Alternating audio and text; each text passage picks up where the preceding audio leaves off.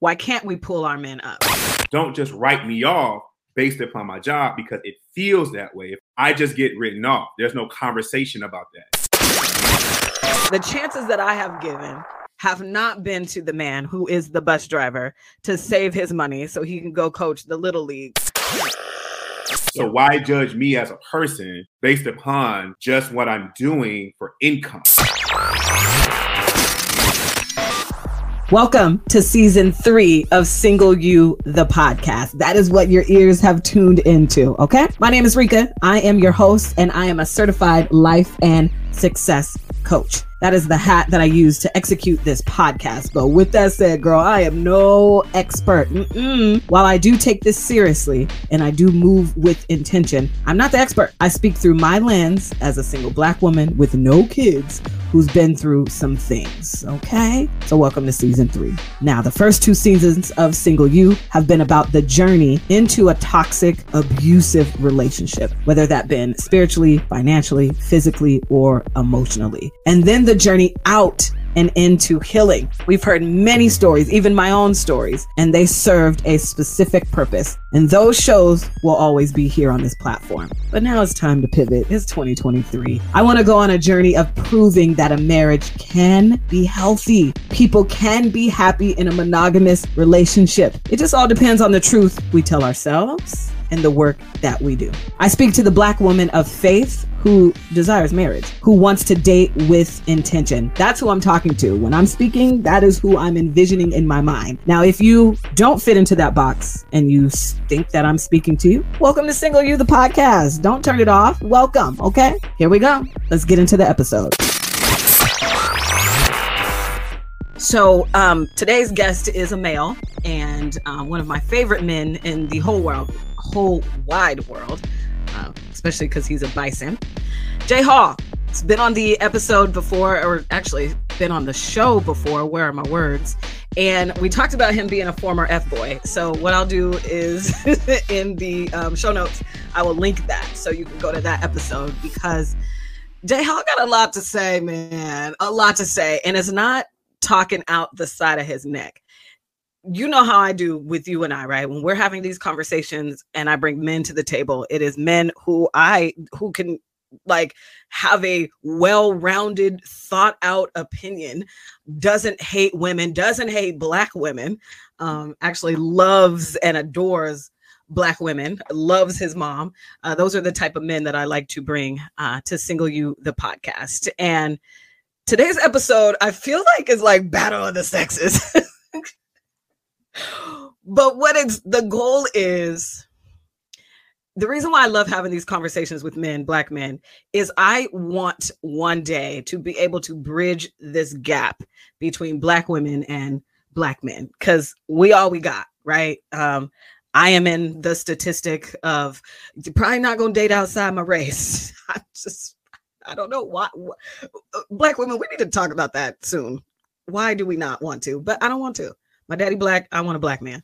Um, nothing more beautiful than a black man. And don't let what social media would say, but statistically, also black men are dating and marrying black women. Um, so don't believe what you heard because the statistics and the census tell us we are marrying each other. Um, so that's what I hope these conversations do. And this conversation is a I don't want to say rebuttal, but more of a commentary on the episode that I had with uh, Dr. Tayari Wilson about Are We Dating the Bus Driver? Um, I'll link that in the show notes as well. And if you are, if you haven't listened to that episode, I would listen to that one first um, so you can understand what I and Dr. Tayari were saying. And then you will understand Jay Hall's rebuttal. to what we were saying. Um, and I'm sure he's not going to call it a rebuttal, but you know what? I have said way too much. Let's just bring Jay Hall to the show. Thank you. Thank you. What's, oh, you clearing the throat already. I can't with you, yo. I can't. I really can't. The setup is so real. What what what did you not agree with? What the setup? Oh, he got this rebuttal. I mean, he he got Dice's. I mean, he got the heat. You know? This is what happens when you watch a Tupac documentary before you get on. You already fired up ready right. to go, and I'm right. sitting here like I'm on. I'm in the other room, kind of like, wait, what? So listen, yeah. yeah, I am a West Coaster. I got my chucks ready. You know what I'm saying? Today was a good day. The Lakers did not beat the Supersonics. Um, so, um, so Jay Hall, if you don't know, uh, of course, he went to Howard University. I said that he is the host of the History of Being Black, the podcast, um, and you do a whole bunch of other things, including writing. And your writing, I swear, the blog that you just sent me, um, and we don't have to get all into it because that's not what this episode is about. But you are going to make that a movie. I'm just going to put that out there, just saying, I see the movie and I want to be the showrunner. Thank you. Okay. Thank you for reading. Yes. Yeah. Walks and chews bubblegum. That's what yes. Yes. And I'll link your blog and, of course, your podcast in the show note here. So, what are we doing today? We're going to have this conversation about dating the bus driver. And you had a lot of things to say about the conversation that I had with Dr. Tayari. Um, and and not I don't think it was mean things. you know, I think I'm calling it a rebuttal because I like to be funny. But you actually had some really interesting things to say. And I said, Jay, we've been on the phone for two hours. This is a podcast. Like, I don't, what are we doing? We should have recorded that and just put it up. So before we talk about what Dr. T and I talked about, let's talk about your original thoughts on Ebony K. Williams' comment if he owns the bus. Okay. And so, for the purpose of this conversation, first, let's say, do you agree that women, that Ebony K. Williams, whoever, is allowed to have a preference? Yes or no? Yes, absolutely. Perfect. Okay. And then the conversation that we are going to discuss is the conversation, the full one, not the viral video, the full conversation between Ebony K and uh, our auntie Iyanla. At least I call her auntie. I don't know if you see her that way, but I do. So let's talk about that full conversation and your original thoughts on Ebony's comment. I would love to know what you thought. Well, like I said before, when you it instantly when I saw the viral clip, it instantly made me go to the complete video because I'm just a context person before I judge. Right. As far as the entire conversation, I felt as if the viral moment I feel like the viral moment really made what Dr. Vanzant was trying to articulate, it got lost in translation of what she was trying to express. Because in that conversation, for what I can recall, you know, Ebony had laid out all these statistics originally to why the income is not even, why the equity is not even, and things of that. And what I felt as if my interpretation, what Dr. Vanzant was saying, is that if you know all of those things and the car is being stacked, and yet you still are going to hold this high standard of saying, quote, if he owns the bus, that's a problem. Meaning, under you understand the circumstances, you get it, but yet you're still going to add to those circumstances by placing this such high standard, and the standards of black men are very high when it comes to choosing as a mate. That's what I got from it when you yeah. watch the entire video in context. And I felt mm-hmm. like that got lost in translation. Yes, I can see that. And I do know that I said in the conversation between Dr. Tayari and I um, that there is a lane that we could have discussed is okay, is she going to get this 1%? Right? If all of these statistics are stacked against against us, are you going to get that 1%? that's something that she is going to have to decide for herself because reality is yeah we can look at the numbers but it may happen some people do you know um i would never be able to tell somebody girl because of those numbers you are never going to get that justin bieber said never say never yeah i mean we don't tell we don't we we tell these kids all the time about how it's less than a certain percentage you're going to be in the nba but yet we still enroll them in basketball. We still cheer for their high school games. So yeah, you are going for a one percent. I mean, personally, I just thought that Ebony should just say, "I want a rich man who happens to be black." I still would have been fine with that. You know, yeah. me yeah. personally, I I still would have been fine with that. You want a rich man that wants to be black, and if you dealt with enough layoffs and enough um, financial situation, we all want a rich man who happens to be black. So I, I'm not knocking her for that. you know, even with that, I think the problem out of come is in the rebuttal of trying to disguise it as something that it wasn't. But yeah, if you're gonna dip from that one percent, you're gonna have to know that the the the pickings are slim. But there's always going to be a consequence when you have when you make a choice and when it comes to your partnering and how you choose. There's always going to be a consequence. Right. Right. So um but she did let Ebony know that okay so you want this but you just listed off all these statistics and who we are in the culture as black women today we seem to be a little bit more up right now so who we are looking for is not going to be um as high as we are like getting the degrees and having the jobs and making over six figures and what have you. And so as a black man though when you hear that do you agree? Like dang yeah we are.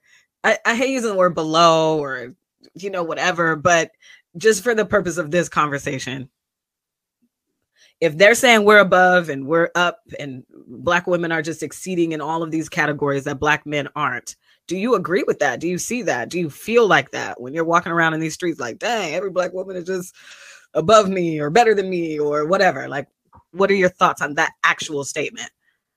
Uh, I personally don't give a damn about black women being up. I, I, like it. You know, I don't. I don't care about that. That's not. That's not what I personally care about. My ego isn't triggered by that. My ego is triggered by other things. What I probably get upset about is with anybody, but definitely it hurts coming from you know your partner. Is when it's looked upon as if I'm not trying, because the attitude can come across as if I'm comfortable in my circumstance, and that's not the case I'm trying to get to this level just like you. I'm trying to get there. You know, for me personally, as in Jay Hall and a couple other brothers I know, when the effort isn't being at least just acknowledged, I'm not talking about being coddled. I'm not talking about a data boy.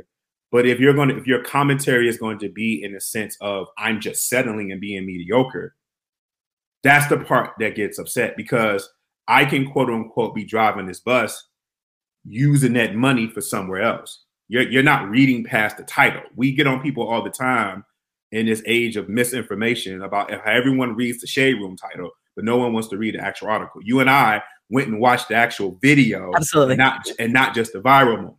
So yeah. why judge me as a person based upon just what I'm doing for income?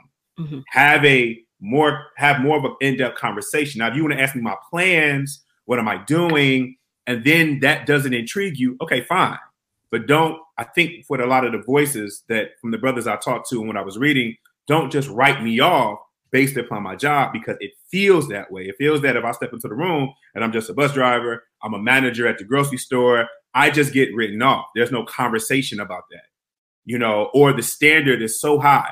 Well, he needs to be a manager. He needs to be trying to climb up. What if I'm not trying to climb up if I'm a manager at the grocery store? Maybe what if my goal is to use the money that I got to fund kids baseball games over here or to do yeah. what what if I'm in real estate? What if I'm only really just working this job just to get paid? Because we keep forgetting we are really still in the first generation of having this privilege to be, I I, I really want to work this job because it's what I love. It's really my passion. We only got to talk to one generation behind us, our parents, yeah. and they still looking at us somewhat crazy of yeah. what, what you mean you got to love your job. Work is work. Yeah.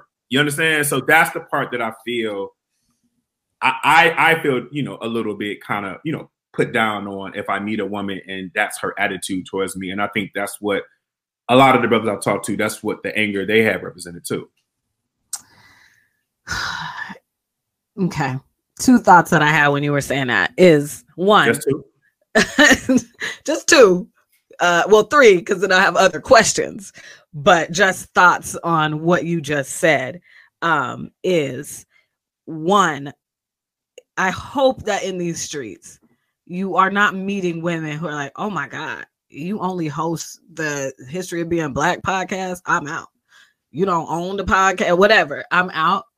I hope you don't hear that. Whether or not she decides that she doesn't want to participate, okay, everybody's allowed to do that. But I hope that is not the energy a woman is putting towards you. Because I can say, and you've heard me say this, um, I've given all the chances. So I've given chances. You, you know what I'm saying? Like, you know, obviously within reason of if I felt that he at least reached a little bit of the bar. And and I'm not finding the chances that I have given have not been to the man who is the bus driver to save his money so he can go coach the little league baseball team. That is not who I'm finding. Um, I am finding uh, men that are in those positions who I have had to, it felt like, I don't want to say had to, didn't nobody put a gun in my head, but felt like I need to give him this money. Here you go. You know what I mean? I have episodes upon episodes on Single You the podcast talking about my $10,000 boyfriend. Literally had a boyfriend who cost me $10,000. I can track it. I'll show you the receipts. And I think we've had this conversation. You've actually met him. Um, and, um, you know, I've gotten every penny back, but I had to threaten that I was going to call his mom. So I'm not finding those men, which then leads me to when I said on the conversation I had with Dr. Tayari. So if we're lit right now, if we're up, why can't we pull our men up? Like, why can't we want better for you. And I'll put this in quotes because it's subjective. Better for you. And you had a rebuttal. Which I I did I liked. Um and then we had more conversation off of that. But do you remember what you said when you were like, okay, well, why can't you pull us up? It is because of X, Y, and Z. Yes. So please let me respond to the first thought that you had about okay. Man, it almost lost me just there. What did you just say? Oh, um, oh, oh, oh, am I am I meeting someone like that? So yeah. so let me tell you right now, as far as where I am right now in my life, if you tell me you want to date Superman who wear Nike boots, I'm okay with that. That's your thing, right? But if you want to talk about in my journey of dating and being in relationships from a personal experience, I did have someone who didn't necessarily dismiss me for being a writer, but their reasoning verbally they expressed was because I wasn't a corporate person. She kept stating, "Well, you know, I date corporate guys. It's like you know, I date corporate right. guys." That's the story. Yeah. yeah, that's and that's what yeah. she want, right? And I and I and my thing is what I used to do back then was always trying because listen, I you know we work in multimedia. Some people it's appealing. Some people they look at it like it's something you do for play. So the attitude of that, my response, I used to try to convince someone why what I do have value. And what I failed to realize is that there are people in this world who have a fixed idea on how they feel. And this is what they want. And they've been chasing what they want for a long time. And I've come to terms and peace of that. It's just have at it. You know, I really do hope that's what you get. You know, you want the you want the corporate guy because you can be corporate and make thirteen dollars an hour at Bank, Bank of America is corporate right? But whatever the situation may be, that's your appeal. Have at it. So yes, I have experienced that, and I know other brothers who've experienced that also too. Okay, and I just want to pause before you answer my "Can we pull you up?" question. Is okay. So I'm glad you said that because I was going to ask you, do you internalize that? Um, and you know, I've been told. It sounds like you don't now, and maybe you did in the past. So I'm really happy you don't because who you are is dope um and we're all dope right like in our own lane and our own reasons um and dr tayari again she's a um a uh, uh licensed uh, mental health counselor. And in that episode she was like you know we can't be so offended or internalizing somebody's fruit inspection uh, of us.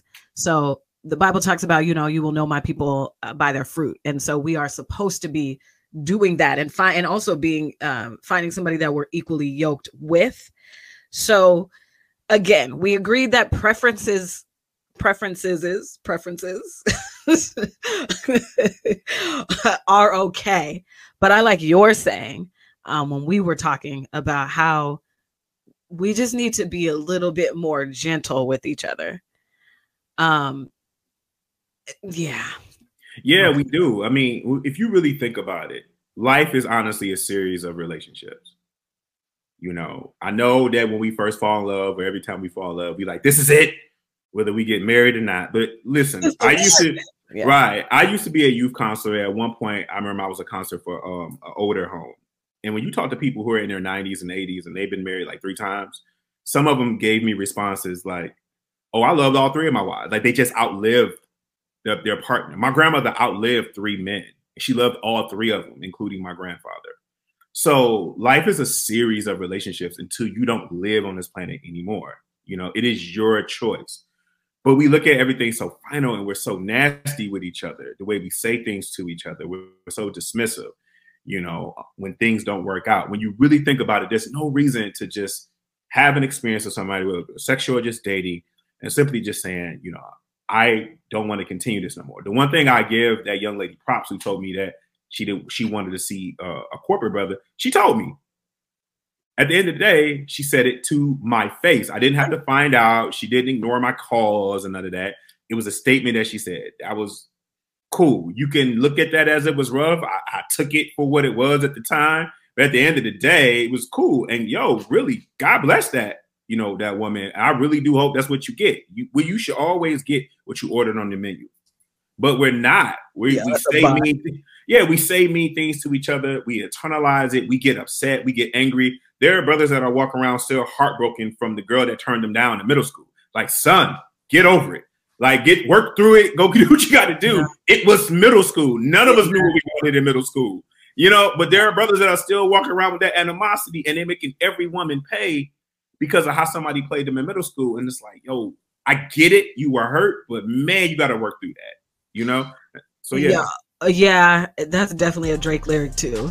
Damn, just turned on the news and seen that man who never got in school and making laws about what women could do. I gotta protect you. I'm a made man, tied in all the way, baby, so I gotta respect you. Yeah, so I love what you said. Like everybody should get what they order on the menu. But again, that comes with our growth, our journey, our healing process, um, the work that we're doing on ourselves to get to a place where you don't internalize somebody's truth.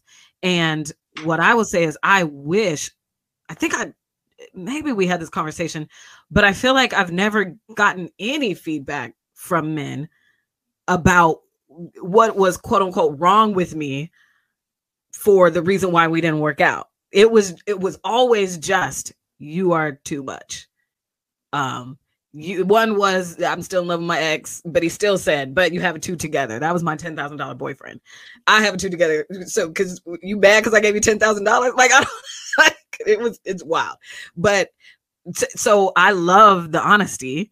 And I know we got to get to the why can't we pull our men up thing, but I will say this if you want to share this because I thought it was funny. Speaking of honesty, you said the most honest relationships, even though they may have been toxic, and it's like you don't want that no more. But the most honest relationships you had were the hood. yeah, I'm not.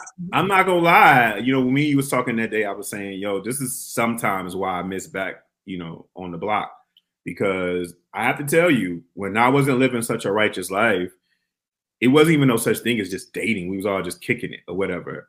And I told you that I had met a woman, and the first day me and her went out, or we was kicking it. Like I, I got her number on a Saturday. We linked we linked up on Wednesday, and we got the kissing. And I remember she paused and she grabbed my neck and she looked at me in my eye and she said, "Jay, if you play me, I will fuck you up." And I said, okay, because she had my throat, you know. and so we continue to do what we do. And I, I, I mean, but I got that. It was such a raw thing. And sometimes I miss that because to be honest with you, I didn't have to really deal with a lot of the politics in the gray area as much until I went off to college, got older, lived in DC, lived in New York, and then all these gender wars and culture wars started happening. You know, I didn't know anything about all this you know what my role was as a man. It was just yo, this is what you do, and this is what you this is how you move. And people had the day that dealt with you or they didn't. I don't know what happened. I, I turned the page one day, and all of a sudden it became this: where if you're a man, you're going to be the one who's going to call me and call me all the time, and I'm not going to call you back until I decide if I like you. And I'm like, eh, I mean, this is coming from homegirls who tell me this, and I say to them, "Well, man, how's he? I mean, even Hansel and Gretel needed rose petal, like needed breadcrumbs. How's he gonna know that you like him if you don't give him anything? and, and, and, I and I kept hearing this whole well, as a man, you're supposed to know. Where is this coming from? You know, I I didn't know if there was a meeting and I just wasn't invited to it or not. But yeah, back on the block, it felt it felt a lot more simpler. Now you can add that to this was pre-therapy, pre-growth, and you know we were all hiding our traumas. But I'm only speaking from that one area where things were smooth. That's all. And that just makes me sad that I mean maybe not sad, but I think it's um just a little food for thought for you listening to this episode about you know how can jay hall sit here and say that when he was on the block the hood chicks were more honest than we are? I don't because i'm def- i'm not a hood chick by any means. You have never heard me say that. I tell you i'm from kent washington seattle especially when i was in howard because y'all didn't know what kent was. But i'm a, i'm i'm a suburban kid. The only hood that I saw was on BET. like oh, when I was watching, like I, you know what I oh, mean. So like that just, uh, you know, it's just a food for thought. Like, dang, you know, we need to be.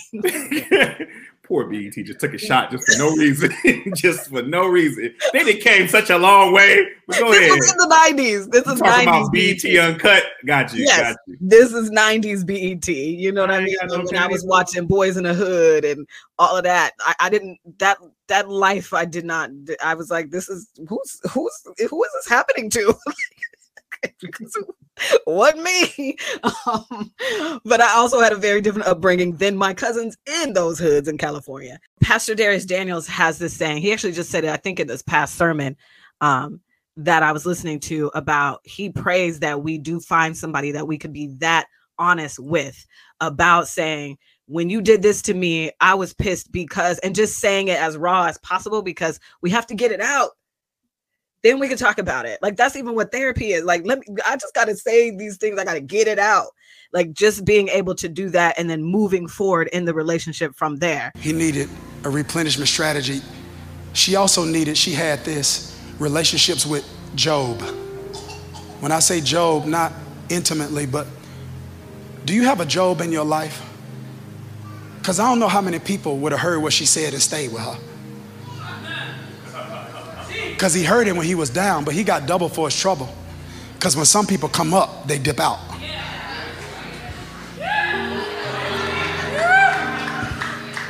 You need people in your life, when they come up, they don't dip out. You know why he stayed? Because he would not define the totality of their relationship by a statement. He wouldn't determine, he decided, I'm not going to determine how good this book is with a bad chapter.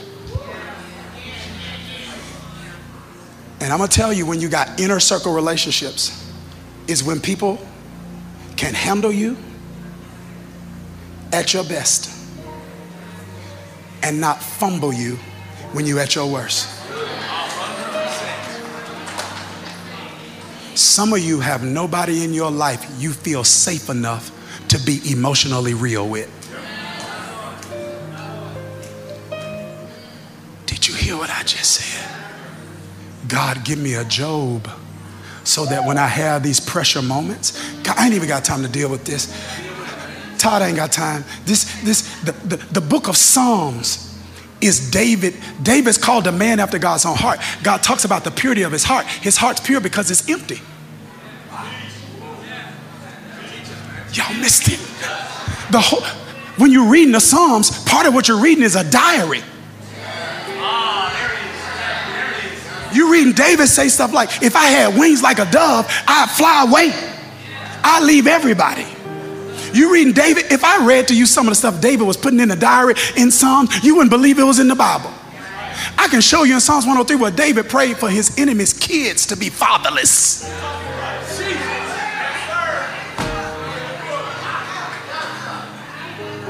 You see him saying all of these unfiltered things because he felt safe with God. And I can tell how safe you feel with the Father by how vulnerable you are with him. How you got a filter with the Father and he would empty his heart. But then you'd see something in Psalms called Selah, which is a musical interlude. It's a period of reflection, and you'll see him. You'll see him saying, uh, "My enemies are getting the best of me. I can't stop this. I hate this." Then Selah, and then after the Selah, you see a shift in his tone. But thou, O Lord, art a shield for me. You're my glory and the lifter of my head. Because once you get the poison out, God can put the word in. Once you empty your heart of the wrong thing, God can fill it with the the right thing, but you need a safe place. I'm done. We got to go.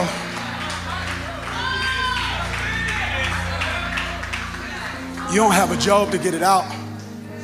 Because that frustration you feeling ain't evil, it's human.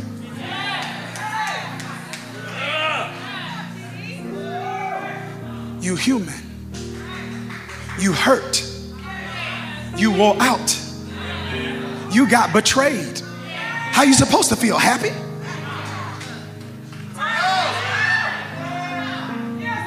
Even Jesus didn't want people around him who betrayed. He told Judas, whatever you're gonna do, do it quickly. Stop, stop playing. Go ahead and do it. You human.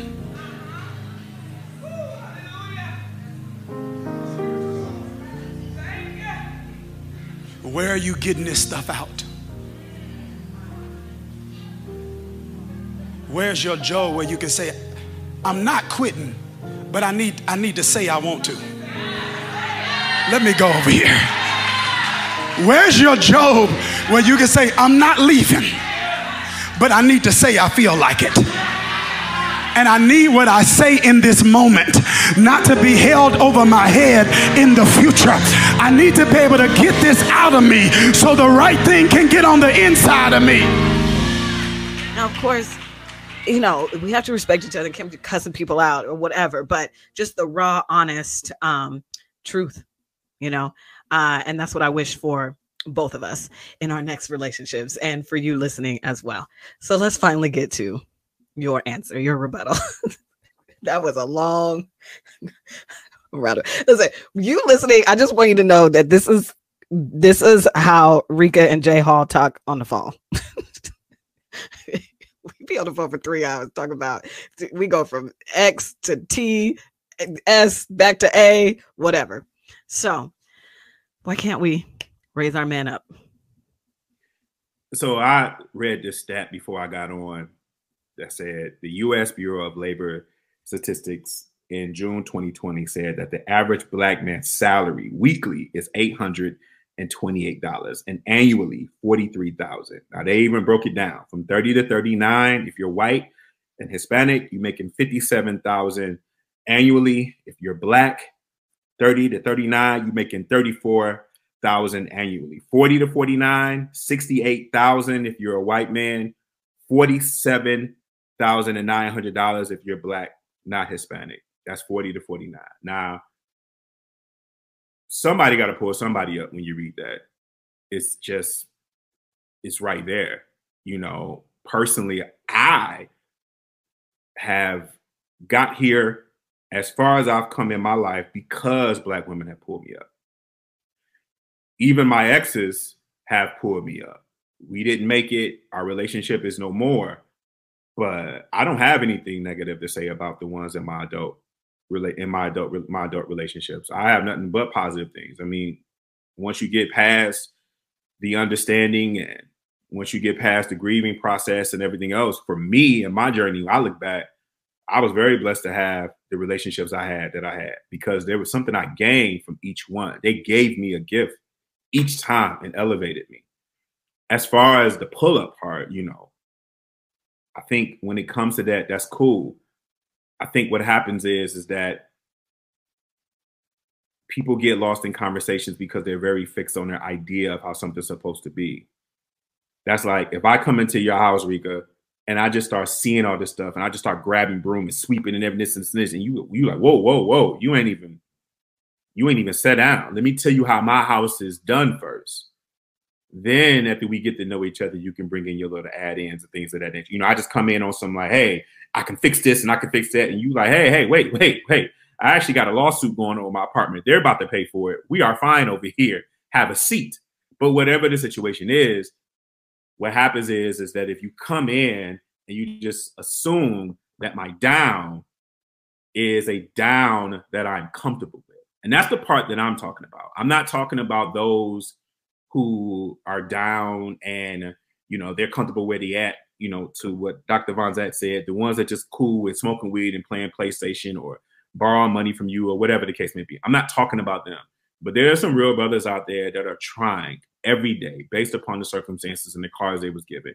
You know my story. We can talk about that later. But just the fact that I even was able to go to Howard was almost every single circumstance was against me. I was I was part of that one percent just for me to show up on campus. Then it took a whole other whatever circumstance just for me to graduate, right? So I've been behind and trying to pull myself up, doing what I'm doing my all of my life or whatever, where I had to show up to. I'm only talking about when that part is not being respected. And I think that part is not being respected because men, no one wants to look at a man in a sense as a human being.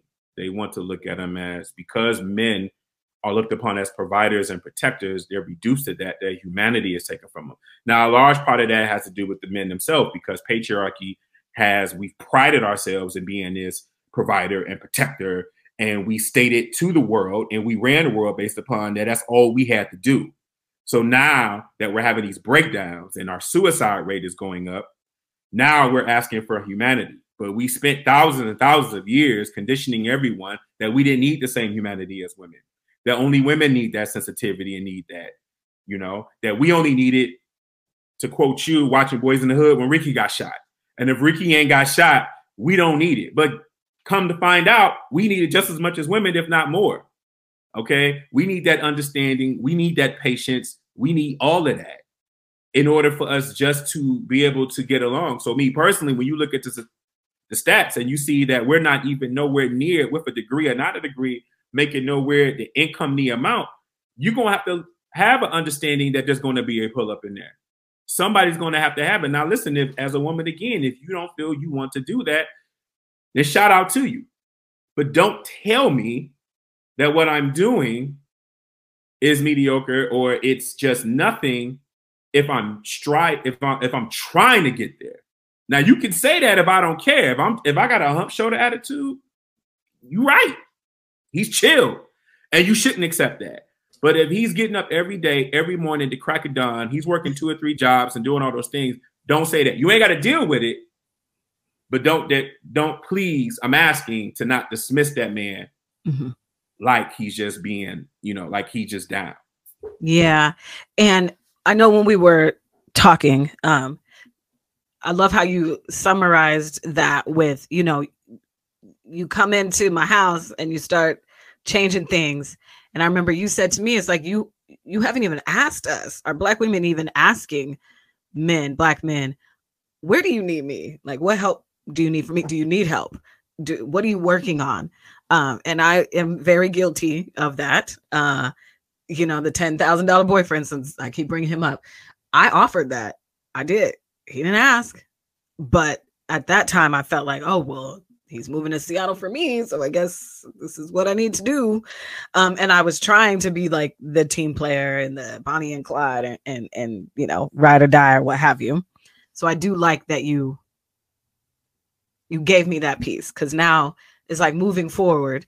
Um, it is about asking you. So how do you like your house? Are you you good with this? Are you you know and just asking more questions so I can see where I do quote unquote fit in as you should be asking me questions as well, right? So how are we going to build this thing?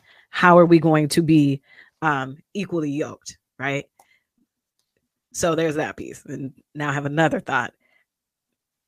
I feel like I'm in a place where because I know trauma exists, because I know the statistics for black men, because um, uh, Twitch, uh, unfortunately, he committed uh, suicide I'm worried about y'all. So I feel like I'm walking on eggshells. Like, I don't even know if you notice this even between me and you. When, like, okay, so for instance, I was going to ask you something about your blog, your story about coming to Howard and how you got here and, um, you know, the breaking down eh, uh, situation with your uncle. And I just was like, I was so afraid to ask you, so were you scared? Like, I, I had to say, okay, I don't want you to like, take this the wrong way or you know whatever because i just it's like i am trying to be careful with you guys and i feel like it's making me be way too walking on eggshells because i know all of these things and i want you to survive this i don't want to be um a trigger to that trauma. Um, and I also don't know how much work other men have done. I, I think I've, you know, I've gotten a good hold of how much work you're doing and I love it and it's great and it's beautiful. But um, yeah. Yeah, I mean, you and I had that conversation, and I had looked up another stat from Minority Health HH Government when it said the death rate for suicide for Black men was four times greater than for Black women in 2018. Now, just in 2018. When you hear things of that, and I've been public about my battle with suicide from a youngin to growing up, I want to be clear. I'm not pretending as if men have always still, you know, openly had this open door policy that you can ask questions and all that. I'm very much so aware when I talk to some of my homegirls, I talk to you, shout out to Cameo, shout out to my homegirl who probably don't want me to say her name, but I'm not. But yeah, there are a lot of women I know who are who are asking those questions and they're being kind and they're being gentle and dudes are just being a-holes to them. They're being very prideful to that, you know, and it's because when you reduce yourself to just being a protector and a provider and you're trying to fit into this idea this very small idea of what a man is we are suffering because of that that's been my whole thing as being a culture critic from the jump it's not so much just about being an ally for black women but i'm also advocating and being an ally for my brothers because we are suffering we're not just suffering because we're working hard we're not just having heart attacks because we're working hard we're all trying to fit into this idea of what this manhood thing is supposed to be instead of trying to explore the man that we want to be. I have no interest when you start with me by having a, and you know me, Reka. When we start having conversations, what's the first thing I, I try to be very clear on? I do not like generalizing by no, no means. You don't. I, yeah. I, I, I, I, and I try to carry that no matter how much sometimes things repeatedly happen to me. I tried to start from zero with each individual, you know, but I'm not going to play blind. I'm not going to pretend like brothers are out there, you know, being the most open. Because listen, a lot of us aren't doing it with each other. When I was going through hell, it wasn't a lot of men in my circle who was reaching out to me, being there and comforting to me. They wasn't. They would hit me with the, yo, you all right? All right, let me know if you need me. And then deuces. And I'm sitting there like, yo, bro, I just told you I'm having a crisis. Do I need to keep articulating the crisis? no, I don't want to go to the strip club, but there is something going on with me. So we're not, we're barely doing that with each other. But yes, there needs to be questions asked. It does needs to be gentle because that warmth for me from a black woman is one of the greatest warmths warmths you can get. You can receive. Yay. It is, it is like second to your mother or whatever. It is one of the greatest warmth you can receive is when a black woman is in is asking those questions and it's sincere and it's genuine and you feel it when you're there and you arrive there. And that's why, despite the fact that any relationship I had, we broken up, I can't take that from them. You know, we we our relationship might end. Maybe that's just what the plan is, but I can't take that from them because there was a moment where they gave me that. And the fact that I got that, it lets me know that it exists. Yeah. And there's a, speaking of cameo friend to the show uh my sister uh, another bison um she uh had a conversation with you uh because I, I remember you had tweeted the um you know when when your friends women we would tell you these situations we were in with men you used to be like oh that sucks and now you're like oh that sucks for us explain that quote that you say now because because I love it, and we don't have to go all into it. Because what I can do is link the episode you had with Cameo. Yeah, but I love that you say that. Yeah, it, the quote was I told I was talking to one of my friends, and she was telling me about this f boy she was dealing with, and I'm I used to whenever my homegirls would tell me about dealing with an f boy, I used to just be on some man that's messed up, man. I hate that you're going through that, but now I understand it sucks for us because in some of the relationships I had, let's just speak plainly, it was kind of like you, Reka, you gave a gentleman 10,000. And listen, I don't know the complete story of that, but what I know is $10,000 is not something you can just wake up and it disappear. You don't need it, right? I don't know what your bank account looks like, but the fact that you have mentioned $10,000 multiple times, that means that you felt that $10,000, right? But here's the thing what if you come across the next man who genuinely needs assistance financially. you might still be traumatized based upon the ten thousand dollar guy. This might be the guy who just need just that from you, right? And he's not even begging for it, asking for it. You actually been there in that journey, and you see how he got to this point. You know, you you actually witnessed it. You didn't arrive and he was in debt. You actually witnessed these things happen, and all he needs is X, Y, Z, and you actually have it. But you might be reluctant to do it based upon your past circumstances, your trauma. That's the part where I say it sucks for us because mm-hmm. At first I used to be so fixed on when I'm talking to a woman was I didn't do this to you. Mm-hmm. You know, screaming at the top of my lungs, I'm not such and such. That's not who I am. And then I had to calm down and realize it's not about if it's me. These gentlemen talk just as smooth as me. They talk just as cool as me. They started off very innocent like me, and then they looked up, and then all of a sudden they they ished on the girl.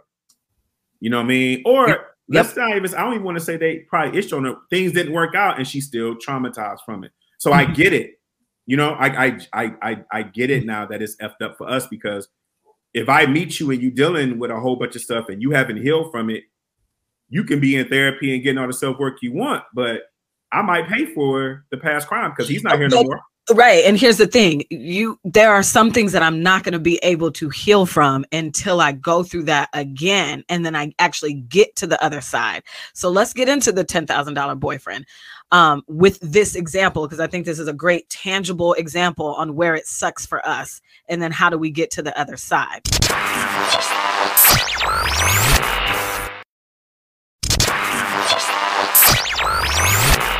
So here's here's what I mean by that you and I meet, I have this in the back of my mind. One of my rules now is do not give him money. I'm not doing that. I'm, I, I am not going to say never, but definitely not in a certain time frame, right? Um, I'm not doing that. I'm just not doing it. Now, if it's a five dollar burger or maybe I pay for dinners, that's not what I'm talking about but a lump sum of whatever you think you need to do whatever it is you think you got to do will not be coming from Reka Janelle Robinson. Um, and it is because of what I've been through, because I don't trust you. I don't. I'm going, and it's really sad that I'm going into my 40s and I do not trust men as far as with my heart and as far as to be the man that he's saying he is in the beginning. Oh, we about to do. I mean, I literally, the dude that I was telling you about before this, all of these conversations about are we gonna how are we going to move and live in the same state? Are we going to buy a house together? Are we these literal conversations that we're having? And also conversations that I'm asking you, are you sure you're ready? Because he was going through a lot of stuff. And it was, I'm ready, I'm ready, I got to move on with my life, and you're dope, and this and that, and da, da, da. But then eight months later, you do what they always do. and they leave and so that is why that's one of my rules. And I don't know that you're necessarily going to have to quote unquote pay for it in my actions towards you, my attitude. Like I'm not going to have this attitude. But if you did, you know, hit a bump in the road or whatever, and we're three months in, don't look at me. you know what I mean? And I'm not even saying that you wouldn't know that. Um, I do think there's a time and a place to have that conversation and say, look, this is where I feel about situations like this. This is what I feel about finances. And I am really scared. Like, I'm not above letting you know that. I am very scared. And I do not believe that you are going to stay. So. Hmm. I get it. yeah. I get it. Yeah, and I, you know, I've come to understand what that means, and I come to understand, and I get it because even I think you and I had this conversation too. Is that I had to learn how to when I'm in the gym look at how long I've been in this relationship. And now moving forward, I'm looking at those things.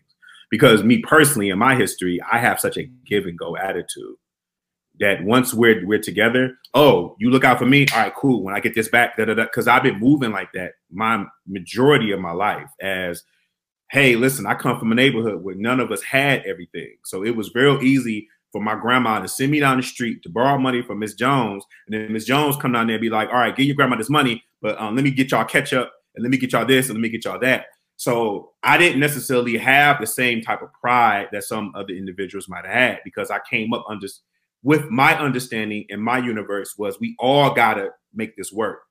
I didn't I didn't look at it like that. So even in times where I help somebody, there's been times, and I told you, and I shared this, where there would be, I would be, my rent would be due, somebody else rent would be due, but because they panicking, I would give them what I'm about to get, because I have more confidence that I can turn this around in 48 hours because they're already panicking. And I had to learn how to stop that because everybody doesn't move like that. And you have to also got to understand that it's not personal. But I'm not gonna lie, the older we get, the harder it is. Because if I'm in that situation, like you said, and here's where the privilege come in.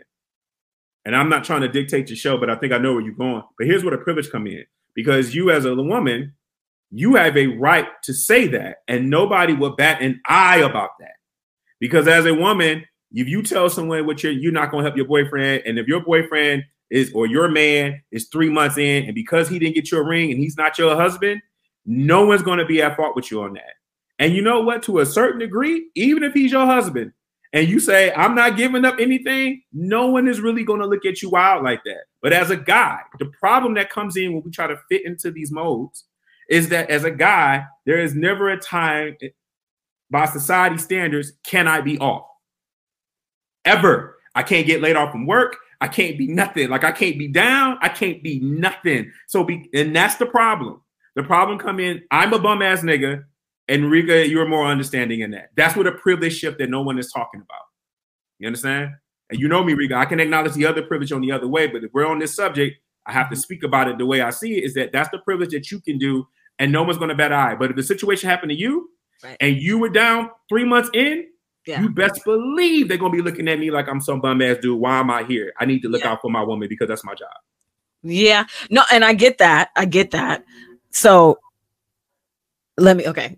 And you're right. I am taking it to um I don't want to struggle, right? Um, and so we will get there. But you said, okay, I wrote it down. That's why I always have a pen. Okay, here we go. Um uh in your scenario, I loved when you said, you know, the mindset was we all got to make it. We're here. We all we're gonna help each other out. I want to get there, but because of my ten thousand dollar boyfriend, the other, it is going to take time. It can't be date number two. We got to be somewhere further in the game. Um, Meg, you don't know her, but she graduated from Howard. I want to say in like 2007. I had a conversation with her and her episode airs before this one will. And when her and her dude came together, they came up with they they basically project managed their whole life. What are we going to do if this happens? They have a trauma plan. They have a if he loses his job plan cuz life is going to happen and you may lose your job they don't even know if they're gonna raise the debt debt ceiling by June 1st. you know what I mean? Like we don't know where this country is going. Um, and so I get okay, so two things. Until I get to that point of really trusting that he is really, really truthful in wanting to stay and build with me. We have to get to that place in order for me to finally get over this hump and heal, you know, then if you did get laid off, okay. Now, I'm not going to say I'm not going to be like, oh my God, I'm panicking. oh God. But I would want to treat you how I would want to be treated because I, I like working. I don't want to be laid off either. When I had to quit my whole radio career, I cried for three months because I loved being a radio person. I was a radio personality, and there's some problems with identifying which a job and I have to I had to work through that. But I love working and so I would struggle and the Bible says love thy neighbor as thyself and you're still my neighbor regardless if we're romantically involved or not. So I would I want to get to a point where I can support you in that. But there has to be we got to have some steps before that. Okay, are you following? Does that does that does that is that unreasonable? No, I agree, but this is also why I'm somebody that, and I saw Jemele Hill say this about her current husband. She said she, they dated for about a year or two with no title because she said she just was letting him know off top, you know, I don't know where this is going to go or something like that. And I'm, and I'm paraphrasing. Um, she said in the Breakfast Club and she said in her book, this is why I do think un- unfortunately, you do need to date for a long period of time. I know some people be on some, you need to have your mind made up by month three, but this is why, because you do need to be familiar with one another. You do need to go around the block a couple times. Because, see, the problem with the challenge with someone like me and brothers I know like myself, once we make our mind up, we looking at it like, boom, you my woman. You know what I'm saying? And then if you're a non-traditional person and you believe in partnering and things of that nature, guess what? You are that individual's wife or you are that individual's husband. You just ain't technically go down to the courthouse yet. You know what I'm saying? But this is why you have to have conversations, and this is why you have to listen to the people that are in front of you, not listen yeah. for the parts that fill in. Right. You know, and not just go for the surface level conversations of, oh, this person don't got no kids, they got a good job. Okay, bet. You really got to listen to who is in front of you when you're having these dinner, when you're having these conversations, when you're taking these walks in the park. Especially because millennials and un- under, we don't marriage. I don't want to say value, but that's the only word I'm thinking of right now. But we don't, I guess, value. We don't see marriage like our parents did, right? When my parents got married, I was like, okay, this is it. We riding it out. And not to say that I'm gonna get married and be like, well, we could still get a divorce. No, I'm not gonna be thinking of divorce but we just think of marriage different. So I am all for the less slow build. I want a soft launch. I'm not doing a hard launch like Lizzo when she posted her and her little boyfriend. Oh, hard launch. Nope. Like, I want to go underground and figure out what we're doing first um, and figure all of that out. So, okay. Here's another comment I said. Um, And he was like, I don't understand why people don't think you gonna struggle. I was like, oh goddamn, my bad. So, so oh my god, I love you so much. Okay. In the previous conversation that I had with Dr. Tayari, her and I both said, I just I don't want to struggle. I don't want to get in relationship and we all struggle bus. And I mean literally financially. I don't want to do that, right? Okay. I'll go into why, but let's hear. do you want me to say why first? Say for the why. listeners so they understand. Okay. No. So, okay. So I I believe that it just comes from my experience in two different lanes. And let's see if I can remember and explain this clearly. One is I did not struggle. I had a wonderful childhood. Now, whether or not my parents were struggling and paying bills, I don't know. Uh, black parents, they be hiding everything. Like that Yo. everything's swept under the rug. That's a whole nother podcast. It's a whole another. I didn't even know my parents lived together before they got married. This is how secretive my parents were. I said, "What?" Like that would have. It, it's just side note. If I would have known that my parents were were lived together before they got married, that would have saved me a whole lot of trauma. But anyway, didn't know that. A lot of things that I did not know. So maybe we did, but uh, Jemiah, Reka, and Giovanni, we didn't know. You know what I mean? We was taking trips to New York in a van that my dad bought that had a TV and a Nintendo in it. I had a very suburban, blackish lifestyle. Um, and so I've never struggled. And that was like one of my goals, especially when I got my first job going to Indianapolis, right? Like my parents even paid for my college. When I lived in New York, I could just call my grandma. My grandma used to have her name on my bank account and she would send me money. Um, so I don't know struggle, even on both my my paternal and maternal grandparents who were married and till death do us part. And so just I've never had to do that.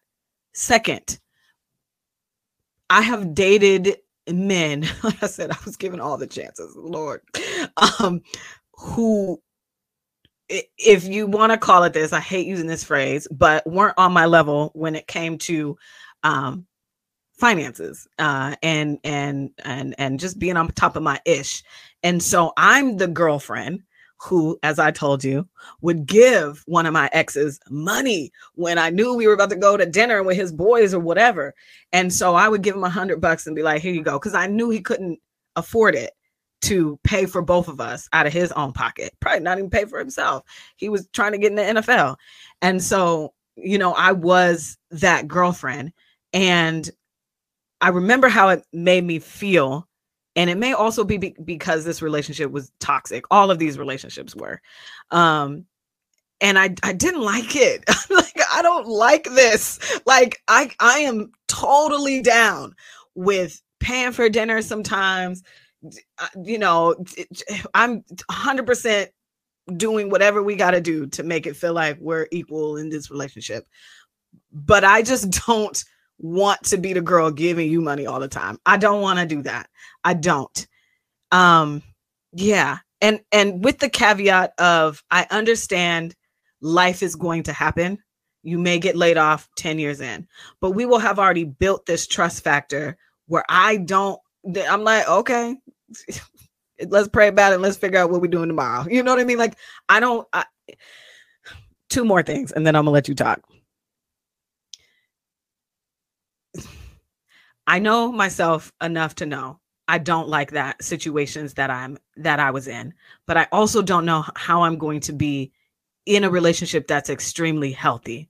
If I'm like that, if I can give $10,000 to a dude who wasn't imagine what I would do for you. You know what I mean? If if if if our relationship is healthy, if our you know what I mean? Like so I want to see that Reka, but something we have to get there. That's that. Um and the number 2 is I know that I need to get to a place where I'm uh I feel I have arrived at the place that I want to be in my finances before I get into my next serious relationship. Now, we can be building while I'm doing that. I can build the walk and chew bubble gum. I can do that. But I do know like so I don't have to come in with the panic feeling already. There's some things that I need to um, handle in my financial situation. So I said all of that to say for J. Hall to now have his moment because he said, I can't believe y'all think you ain't gonna struggle. What is this? so, yes, what is your commentary rebuttal on everything I just said? So, context is a lot. So, there's a Jay Z song that's one of my favorite whole songs of all time. It's a B song, B side song. It was never a single, and it's called Young, Gifted, and Black. The first time I heard it is when he performed it. I think it was at the Brooklyn Festival some years ago. But he has a line in there. It's one long freestyle. It's actually a remake by Big Daddy Kane, but there's a line in there that I live by when he says, quote, I grew up thinking life wasn't fair, unquote. And it's not that it's not about, I want to be clear, it's not about you should be thinking somebody's gonna give you money. You know, nobody should come into, well, people do, but I don't think I don't think it's the best start of a relationship. Come in thinking this person is about to give you money, right? But when we're talking about privilege, again, if this situation was in reverse, and I had the money and I was just giving my woman money, and my woman was to come in expecting to give me money, nobody would bat an eye. But however, that feeling that you're expressing, that's a real feeling. I think sometimes that what can be helpful is that when you had the relationships in the past and you were giving money to these gentlemen is to remember all the other things that you have stated publicly that was wrong with them toxic wise and understand that and this is why money in a capitalist country plays such a part. Because even though those men had other characteristics that you've always named that were just the relationship was going to be on the demise anyway the thing that keeps coming up is the money because that's the world that we live in you understand and that's that's that's just the reality of it. although you can be in a relationship, yeah. not you, where your man can be cheating all the time. You know what I'm saying? But, but, but, but if he borrowed money from you and he, or if he stole money from you or ran up your credit cards, you might remember that more than the cheating. You understand? So when it comes to stuff like that, I get that. On the other end, my attitude about nobody wants to struggle. I don't think nobody wants to financially struggle. I don't necessarily believe that everything got to be handed to you easy. And I'm not some of those people that believe that everything got to be hard to learn a lesson. Like, unfortunately, some people, when something happened to them, there's they'll say publicly, "This is the move that God did for me." And I feel like Black people feel like lessons always got to come out of pain. I'm not with that mentality. I'm no, I can learn gentle lessons, or I can learn. I didn't have to smoke crack to know not to smoke it. Right, right, right. I don't have to pop pills to know that this, this mm-hmm. is just not what's mm-hmm. up. I don't need those kind of let hard lessons. But it is amazing to me when people don't think that, like, unless you are a, a person who is from Succession, the TV show where you were born into billions of dollars. Love that show, by the way. Mhm. Love it, right? They're horrible people, but I love it. And it's the one show I don't mind that there's no black people on it. Right. But I don't need black people on that show. I'm cool. It can- Right. I love white on white crime. It's great. Me too. Yes. Be But yes. what I what I don't understand is unless you're born from privilege of that nature, or your last name is Buffett, how can you go through life not knowing or not thinking that life is always going to be this this, this perfect thing, or it can never, you know, it can never go there. You know, it can never be no hardship. It can be never be nothing. And and I really, I'm I'm, I'm really. Chris Rock has this joke when he says he's not shocked by racism. He's shocked by black people who are shocked by racism. And I feel that way with people when they come to some financial burden or some sort of challenge. I say to them, I'm, looking at you. You didn't think life was going to be challenging. You didn't think as a relationship was going to be challenging. You didn't think you was ever going to have this. And maybe it's because of my background. Maybe it's because of how I grew up. Maybe it's because of what I've seen. Maybe that might play a part. But I'm not going to act like I don't know people from the hood who don't have that same mentality too, where they just they come from poverty and they're like, I will never be broke again, and they expect that too. So I can't even blame it on that. I just don't understand how we can go through life not thinking anything. There's not going to be no hardship. There's not going to be nothing. And you explained it to me. It's not that you, well, you kind of just said it just now. You don't want to. It's not that you don't expect it, but you so don't want to that you panic. My thing is that might be a good thing, right? I look at, I try to lean on the most optimistic part of your red alert emergency might help someone whose ceiling is high because they might not panic until you reach a certain high. And you might be the person to meet them in the middle and bring them down. So I'm like, no, baby, we need to look at this. And if he trusts you like he's supposed to, he can say, oh, okay, you're right. Because he probably is so used to things being extreme before he turn the lights on that he might need you for that. And those are the things I, I feel like we're not looking at. But I'm my counter is only to this attitude again that men are supposed to be always on.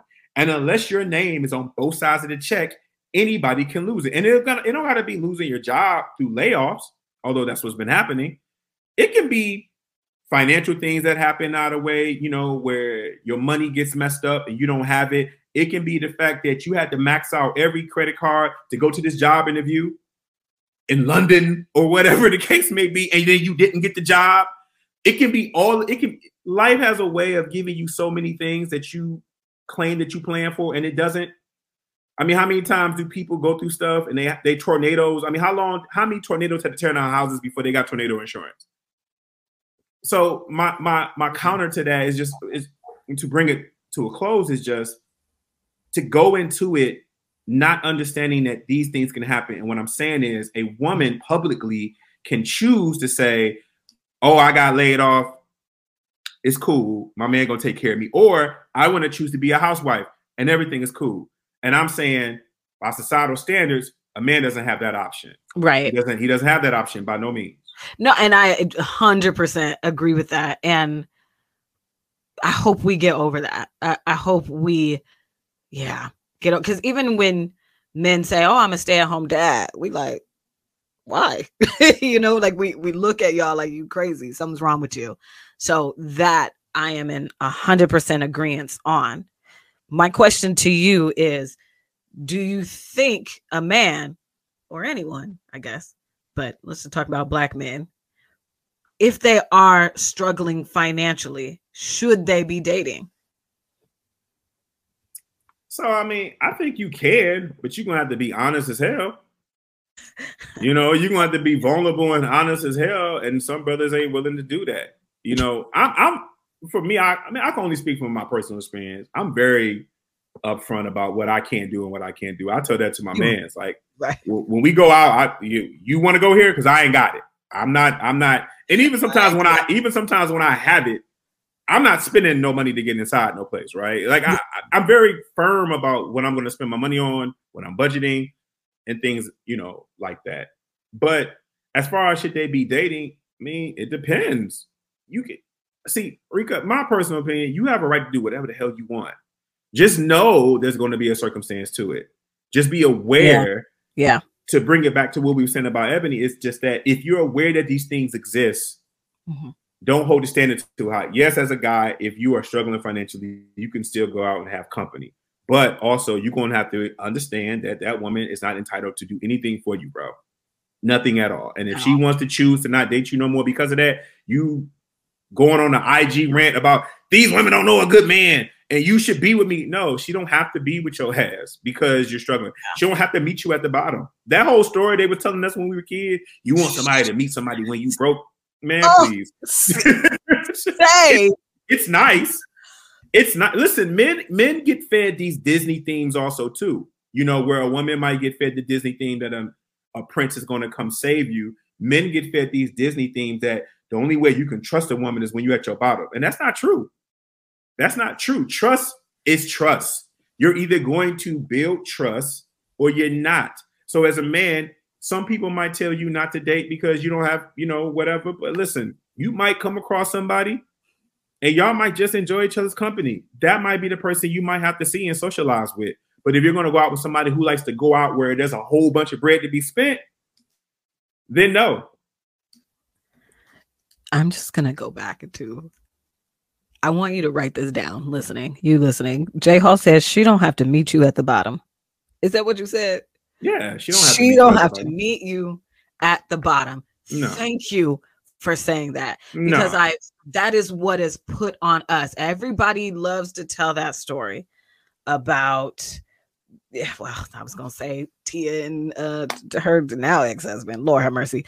But they love using those stories. Well, Tia met uh Corey when he didn't have a dime to his name, and she had she already had the Tia and Tamera show, and da da da da, and she wrote it out with him, and blah blah blah. She was also 21, uh, maybe 19, I'm not sure. Anyway, or definitely under 23, right? I'm 40. this podcast is dropping 20 days before my birthday, before my 40th birthday. I am not meeting you at the bottom. I'm just, I'm not doing that. Okay. And the men that I did meet, quote unquote, at the bottom, it's not even about the money, Jay. Because honestly, if you have this saying, what is it? Please correct me if I'm wrong, but it's it's not what you do, is is how you do it, right? I said I lean more on how you did something versus what was done. There we go. It's how they did it. So I have to pull out of you why my credit card has been ran up $10,000. I didn't think it was going to be. It's not like he asked for $10,000 or I offered $10,000. I offered to help him move. I don't think that it cost you $10,000 to move from DC to Seattle. I just don't. But he did it and he was running up things that we did not speak about. And so there was no pulling me along the journey. So I just want to know yes, put me in the game, coach, but what's the play? Yeah. And then when you change the play, like Russell did, and we don't win the Super Bowl, then I hate you for life. No, I'm kidding. Um, but when you just change the play out of nowhere, and then you, I had to. I'm sorry. I just go Hawks. Because Russell changed the play. We know that, right? Everybody, is everybody aware No, that was no, that was Pete Carroll's play. that Russell changed? You, Yeah. Russell was- changed that exactly. They were supposed to give it to Marshawn. Then we get the touchdown, and that would have been our second Super Bowl. Your coach told people publicly that was his play from the start. Was he just protecting Russell? Is that he what it was protecting Russell. Okay, okay. I I okay. Yeah. He Okay. which is great. Okay. This is all speculation. Okay. but through Richard Sherman's commentary, that's a backdoor diss on Russell and some other things that have been said. We have all now come to the conclusion in the city of Seattle that Russell did that. And good for Pete. He he, he protect. I'm the coach. I'm gonna protect my son. So let me just do that. Right. Okay. Okay. So this is not a sports podcast. Just about- so but yeah, so when you change the play on me, that's where I get pissed. So it's not that you got laid off. It's not that you wanted you changed your mind on something. Fine. Even if you change your mind on wanting to be with me, cool, I guess. Let me know though. Instead of me having to go, what's wrong? You've been distant lately. You've been, and I get it, distant for a day, whatever, but distance for a week, Like, what do, are we together? Or are we not together? Like, you know what I mean? What's the plan here? And so if there, yeah.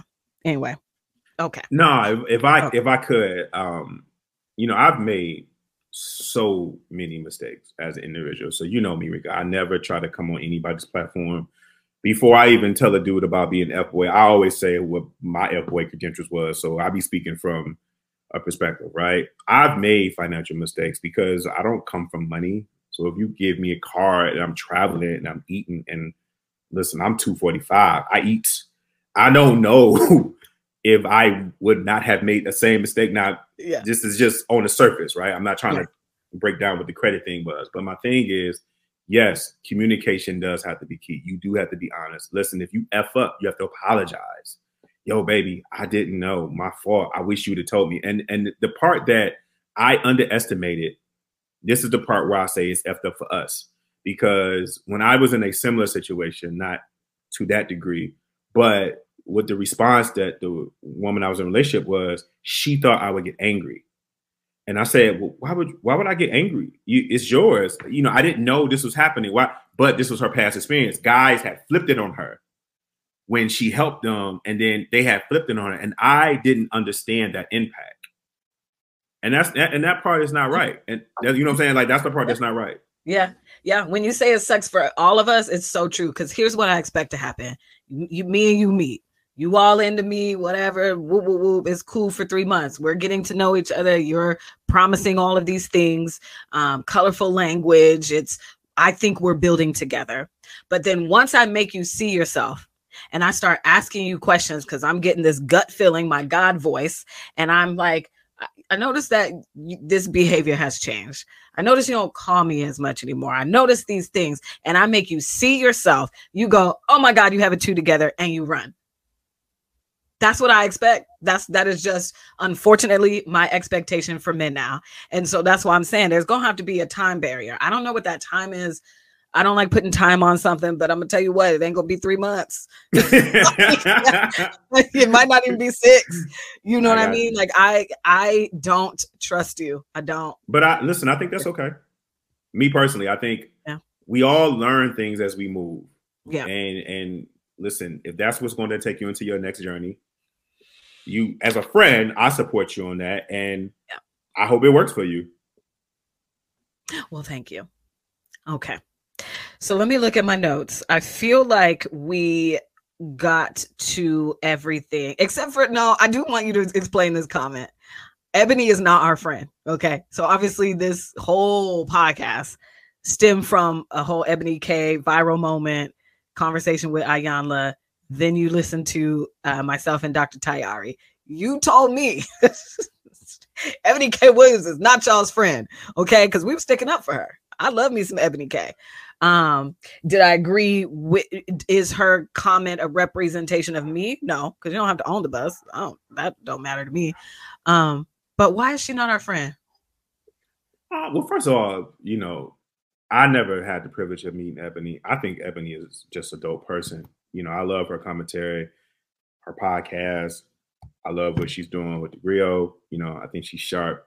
She got everything together. So she don't need no type of opinion from me at all. But the part where I was feeling like she wasn't your friend, based upon the conversation you were having with Dr. Tyari, is her name? I'm sorry. Tayari. Tayari. Dr. T. Mm-hmm. Tayari. Dr. Tayari, the conversation you all were having, and something that doesn't get talked about enough. It was really about Eboni's rebuttal that really was making the stir, the pot stir more.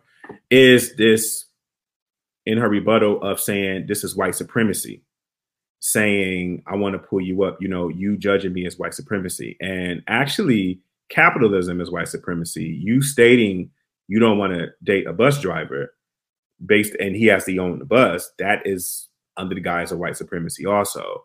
And when the conversation you were having on the podcast, when you were saying, you know, black women get charged for this, black women get charged for that, and I was saying she's not your friend because she was using the umbrella that yes a lot of black women have been through of when you reference men shooting you down or having this visceral attitude towards you when it comes to your your standards But the reality of it is, is that you just want a rich man who happens to be black. you know what I'm saying? I just don't think that's the same thing. I'm okay with you wanting a rich man who happens to be black. I'm okay with you wanting what you want. What I'm not okay is with people in general use a crisis that we as a culture are all discussing and then they want to say, "Hey, yo, this is, is, is you know this is racism too." I I give you a real small example. I got a little homie who I mentor all the time, and I remember when he was getting yelled at at work for being late, and he was telling me it was because you know white people are sneaky and racist, and I said, "No, you haven't lived or experienced whiteness enough to make that commentary. Your ass has just been late because he was." you know what I'm saying? But he was trying to use something that we all use. And this is me, this is Jay, who fights against racism all the time with my voice. But I was like, that's not the case, little homie. Your ass just been late, right? And I feel like a, people start young and they carry that into adulthood. So when I say, yo, she ain't your friend, in the conversation that you two were having, no, I don't think that was the same issue. I don't, I don't think that. I think that she, in her rebuttal, was more clear about it, but she was using all of those things as scapegoats instead of just plainly sticking to what you just feel like you feel. Because see, they're going to be upset at your choices anyway. It wasn't going to be a perfect response. Let's be clear about that. You could have said you wanted to be somebody at the bottom, and somebody would have barked on you. They would have said, "This is the problem with black women always choosing people from the bottom." They're always going to have something to say. But the problem is, is that when you try to use these universal things, and now you want to bring in the sisterhood, or it's just who was that gentleman that we did. I can't remember his name, but he was the he's getting sued right now. He was the CEO of this media company, and then once he got sued, he was like, "Well, this is a black-owned media company," but he never advertised himself as a black-owned media company. Um, and I oh. can't remember his name. Yeah. It was just recently. But that's the problem, right? Like, don't now pull pull these cards. Gotcha. Because you got checked in what you got checked in. Handle your mm-hmm. mess the way you want to handle your mess. Right. So what I heard you saying um, when we had this conversation is there there should have been two conversations going on. Um, one was what I, as Eboni K. Williams, prefers. This is it. Okay. Two was there's this issue in the black community about us always being at the bottom and being the underbelly of America's workforce. And I would like to change that.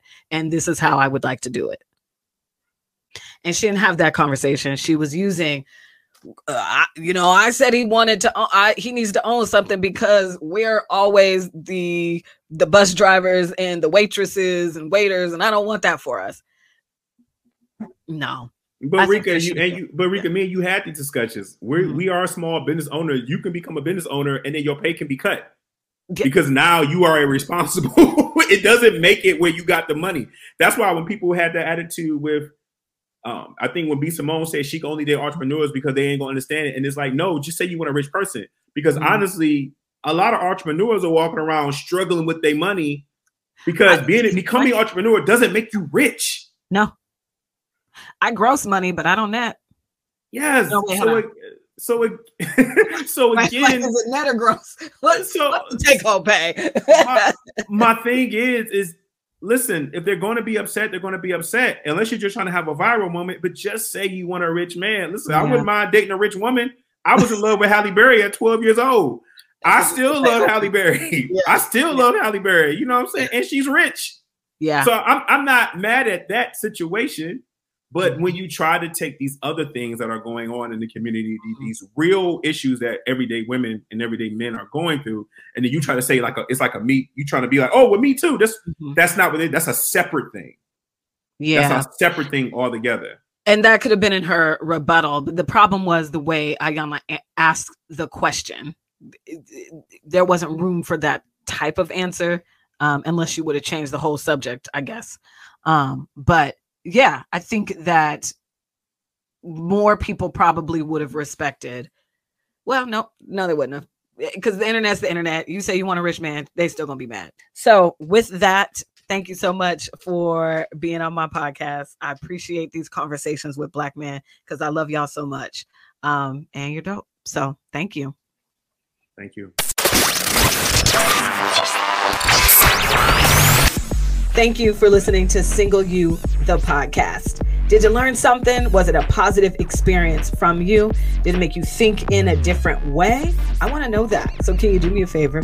Can you leave me a review? I know that on Apple Podcasts, you can definitely leave a comment and a five star review. I think you can on Spotify, but I'm not sure about the other platforms. But on Apple Podcasts, it's simple. All you got to do is say, Reka, I learned something, or I loved it when you said X, Y, and Z. Or you could say, Your guest said X, Y, and Z, and I loved it. You hit submit, five star review, boom. Then I get the review, I see it, and it helps me play the algorithm game. Okay. The more comments and reviews that I get, the more that these platforms push my podcast up for more women like you to listen to this podcast. You can go a step further and you can even share this podcast with a friend. If you're like, yo, my friend would love this episode or would learn from this episode, it would be positive for her. Can you share it? Please